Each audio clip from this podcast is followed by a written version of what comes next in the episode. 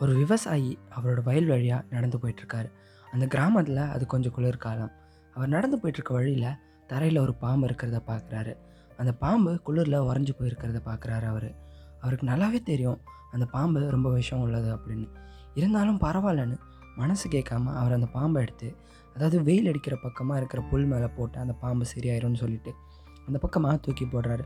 அதே மாதிரி அந்த பாம்பும் சரியாயிருது. சரியான உடனே அந்த பாம்பு அந்த விவசாயியை கடிக்குது. அந்த பாம்பு கடித்த உடனே அவருக்கு நல்லாவே தெரிஞ்சு போச்சு தான் சாக போகிறேன்னு அவரோட கடைசி வார்த்தையாக சொன்ன விஷயம் யார் மேலேயும் பரிதாபப்படாதீங்க. என்னோட வாழ்க்கையை ஒரு பாடமாக எடுத்துக்கோங்க.